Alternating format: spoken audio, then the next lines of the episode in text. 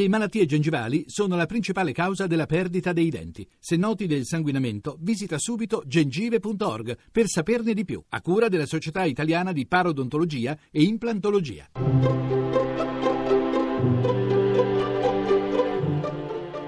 Il pensiero del giorno.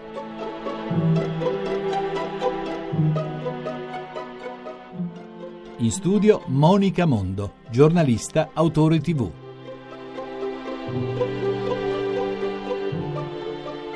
Sono un'anfora vuota al mattino, che il giorno riempirà goccia dopo goccia fino a farla traboccare, se lo vogliamo.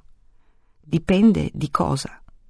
Posso colmarla di desiderio, di stupore, di gratitudine, di dolore partecipe che muove all'amicizia, non alla tristezza, di scoperte di creatività, di incontri riscoperti o cercati posso anche solo infilarci un pezzo di cielo, o le gemme che colorano gli alberi, o sorrisi e voci di bene.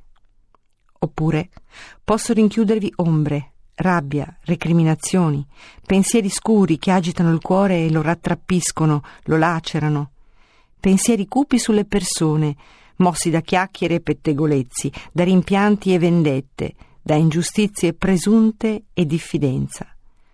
Goccia dopo goccia, pesante e oleosa, porterò un peso insostenibile a sera e avrò sete, arsura rabbiosa.